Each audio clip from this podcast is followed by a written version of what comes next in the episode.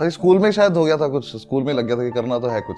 Life मैं अपने मतलब मेरी एक हमेशा से मूवी चल रही थी। मैं उसका एक्टर था मैं हीरो था मेरी मूवी चल रही थी स्कूल में भी हमेशा से। तो हर जगह किसी भी चीज़ में कुछ पार्टिसिपेट करना है तो मुझे सबसे आगे रहने का शौक था कि बैज होना चाहिए क्योंकि वो आप स्कूल में अलग हो जाते हो उससे। तो वो था। तो बस वहीं से चल ही रहा था स्कूल से कि हाँ कुछ करेंगे बाकी थोड़ा बहुत थिएटर वेटर भी किया, जितने एक्स्ट्रा करिकुलर एक्टिविटीज़ हो सकती थी कॉलेज में मतलब स्कूल में किया। फिर पता नहीं था कि ये करना है, क्योंकि at the end of the day तो घर वालों ने बोला ही था कि पढ़ाई करनी है तो पढ़ाई में ही जा रहे थे। पढ़ाई में भी ठीक ठाक था तो वो करा बट ठीक है, फिर पता नहीं कहाँ से यहाँ तक आ गया, कुछ पता नहीं था। भाई देखो, मैंने पेरेंट्स को बताया नहीं था कि मैं कर क्या रहा उनका रोल ज़रूर रहा सपोर्ट करने में, क्योंकि उन्होंने ऐसा कुछ खास प्रेशराइज नहीं किया कभी कि तुम जल्दी करो, ये करो, वो करो। बट मैं कॉमेडी कर रहा हूँ, ये उन्होंने नहीं बताया था। मैंने बताया उनको, जब मैं मुझे समझ में आना शुरू हो गया कि हाँ मैं ये कर सकता हूँ। डेढ़ okay. एक डेढ़ साल जब मैं ओपन माइक्स कर रहा था दिल्ली में और मुझे लग रहा था कि हाँ मैं वीडियो निकालूँगा तो शायद चल जाएगी क्योंकि ये मटेरियल हर जगह चल रहा है। तब मैंने उन्हें पहली बार बताया था कि मैं ऐसा कुछ कर रहा हूँ। और वो तो शौक में थे क्योंकि आप वकालत छोड़ के ये करने लग जाओगे तो कोई भी पेरेंट मैं खुद भी पेरेंट होता मैं भी शौक में चला जाता क्योंकि एक तो उन्हें समझाना बहुत मुश्किल है ना कि क्या आर्ट फॉर्म है कॉमेडी हाँ। है क्या? क्योंकि स्टैंड अप कॉमेडी तो नहीं पता उन लोगों को। तब तक उनका कुछ सपोर्ट का सिस्टम था नहीं। फिर उसके बाद से मैंने बोला कि मुझे थोड़ा टाइम चाहिए। मेरी सिस्टर्स ने बहुत सपोर्ट किया दोनों ने। तो मैंने उन्हें बता दिया था। तो बड़ी वाली दीदी को बोल दिया कि आप ही देख लेना घर पे आप बात कर लेना। दो सिस्टर मेरी बड़ी और मम पापा। नहीं नहीं दिल्ली रहते हैं। अच्छा। दीदी दिल्ली रहती हैं। एक दीदी वहीं मेरठ के पास ही रहती हैं। मम पापा मेरठ। नहीं पाजी मैं तो कॉलेज से भी क्लियर नहीं था। मैं तो पहले एक साल दिल्ली यूनिवर्सिटी पढ़ने आया। फिर यहाँ से मैं नेशनल यूनिवर्सिटी चला गया लखनऊ। पाँच साल वहाँ रह के फिर मैं दिल्ली आ गया वापस। और तब तो यूपीएससी की तैयारी सोची थी कि अब यूपीएससी की तैयारी करेंगे और क्योंकि दीदी का एग्ज़ाम निकला था तो लगा था हमारा भी निकल जाएगा। मुझे लगा कि तो मतलब घर में ही ट्रेट है कुछ इंटेलिजेंस हाँ। का लेकिन वो उसी के पास था मेरे पास नहीं था। तो करा फिर दो ढाई साल वो करा फिर जॉब करी वकालत भी करी सब करा। वो हुआ कि जब मैं डीयू में था फिरोडीमल कॉलेज में तो मैं केमिस्ट्री ऑनर्स कर रहा था। ट्वेल्थ में केमिस्ट्री में मेरे मार्क्स अच्छे आ गए थे। तो मुझे लगा मुझे केमिस्ट्री पसंद है ऐसा कुछ भी नहीं था। मेरे जो टीचर थे केमिस्ट्री के उन्होंने मुझे ऐसे ही बोल दिया था कि तुम फेल हो जाओगे क्योंकि प्री बोर्ड में फेल हो गया था। तो वॉलीबॉल का टूर्नामेंट था इस चक्कर में करा नहीं था कुछ पढ़ाई वढ़ाई जो भी था। तो मैं ईगो पे ले गया मैं ऐसे कैसे बोल दिया फेल हो जाएगा। तो मैंने वो ज़्यादा पढ़ लिया वो सब्जेक्ट मार्क्स आ गए कुछ 94 95 जो भी ट्वेल्थ बोर्ड में आने थे। फिर मैं केमिस्ट्री ऑनर्स करने आ गया जब मैंने वहाँ आके पढ़ा तो मुझे समझ में मुझे नहीं आता है सब्जेक्ट ना मुझे सब्जेक्ट हाँ। पसंद है बिल्कुल। तो फिर मेरे एक दो दोस्त ऑलरेडी नेशनल यूनिवर्सिटी लखनऊ में थे जो ट्वेल्थ के जस्ट बाद आ गए थे। मैंने उनसे पूछा कि मैंने भाई कैसा है वो कॉलेज कह रहा है तो बहुत मज़े है। और लॉ में तो मज़े होते ही हैं। फिर अपने फादर साहब के बहुत किस्से सुने थे लॉ स्कूल के वो भी ग्रेजुएट थे। एलएलबी से तो मैंने कहा चलो फिर लॉ करने चल लेते हैं। फिर एक क्लैट नाम का एग्ज़ाम होता था उस टाइम पर मैं तो सही बताऊँ भाई मुझे तो नहीं लगता कि वो टफ आगे थे मार्क्स भी अच्छे खासे आ गए थे लेकिन वही था कि एक महीने कोई क्रैश कोर्स होता था कोई तो पता नहीं कौन से वो कराती थी कोचिंग वो मैंने ज्वाइन किया था और एप्टीट्यूड था थोड़ा बहुत लीगल था।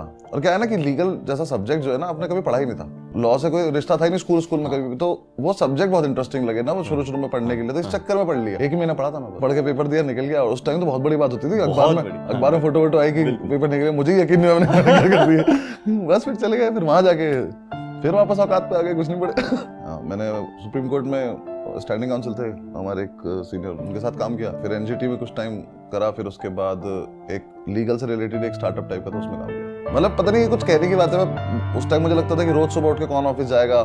मेरे बस की नहीं रोज रोज ऑफ़िस जाना और ये लेकिन अब लगता है कि वो बहुत आसान था जो मैं आज कर रहा हूँ जितना ट्रैवल मुझे आज करना पड़ता है इससे वो बहुत ईजी था पर वो ये कि मन उसमें मारना पड़ रहा था इसमें मन बिल्कुल बिल्कुल। तो बस मुझे जब मैं जॉब कर रहा था वाली भी जो मैं स्टार्टअप में जॉब की थी उसमें भी मैंने डेस्क जॉब ले ली थी। उस टाइम उससे पहले मैं ओपन माइक शुरू कर दिया था। तो मुझे ये था कि ऑफ़िस का काम है कोर्ट वोर्ट में जाना नहीं है तो यहाँ बैठे रहेंगे थोड़ा बहुत मटेरियल लिखने को मिल जाएगा टाइम हाँ। मिल जाएगा। मेरा मेन पर्पस वही था वो करना और मुझे ये था कि शाम को जाएँगे ओपन माइक करने। मैंने शुरू के जब वो एक बार क्लिक होने लगा एक बार जब ऑडियंस हंसने लगी वो जो।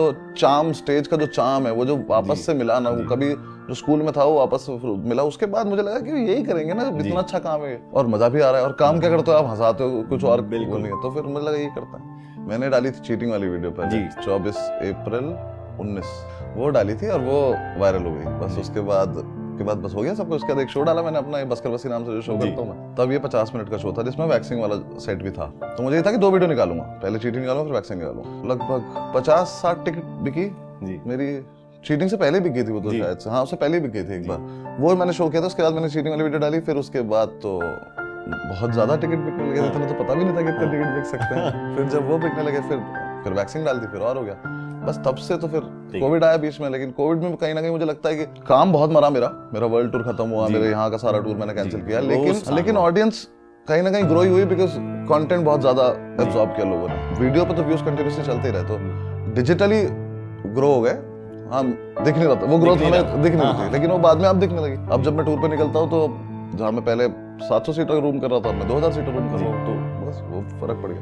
भाजी स्टैंड अप स्टार्ट करा या फिर जो देखने के देखने में इंटरेस्ट आया वो तो सब जाकिर भाई की देन उन्हीं से लगा कि हाँ हिंदी में भी हो सकता है या फिर ये आदमी कर रहा है अच्छा ठीक है। और उससे बड़ी बात कि मुझे ज़्यादा क्लिक हुआ वो स्टोरी टेलिंग थी उनकी। वो स्टोरी टेलिंग में जोक्स कर रहे थे वो कर रहे थे वो मुझे क्योंकि मैं वन लाइनर मुझसे लिखने नहीं आता जी। मैंने लिखे नहीं जाते। मैं वन लाइनर जोक लिख भी दूँगा तो भी मुझे लगेगा कि अब इसके आगे पीछे ना एक कहानी बना लेते हैं। सिर्फ़ इस जोक को करने के लिए। जी।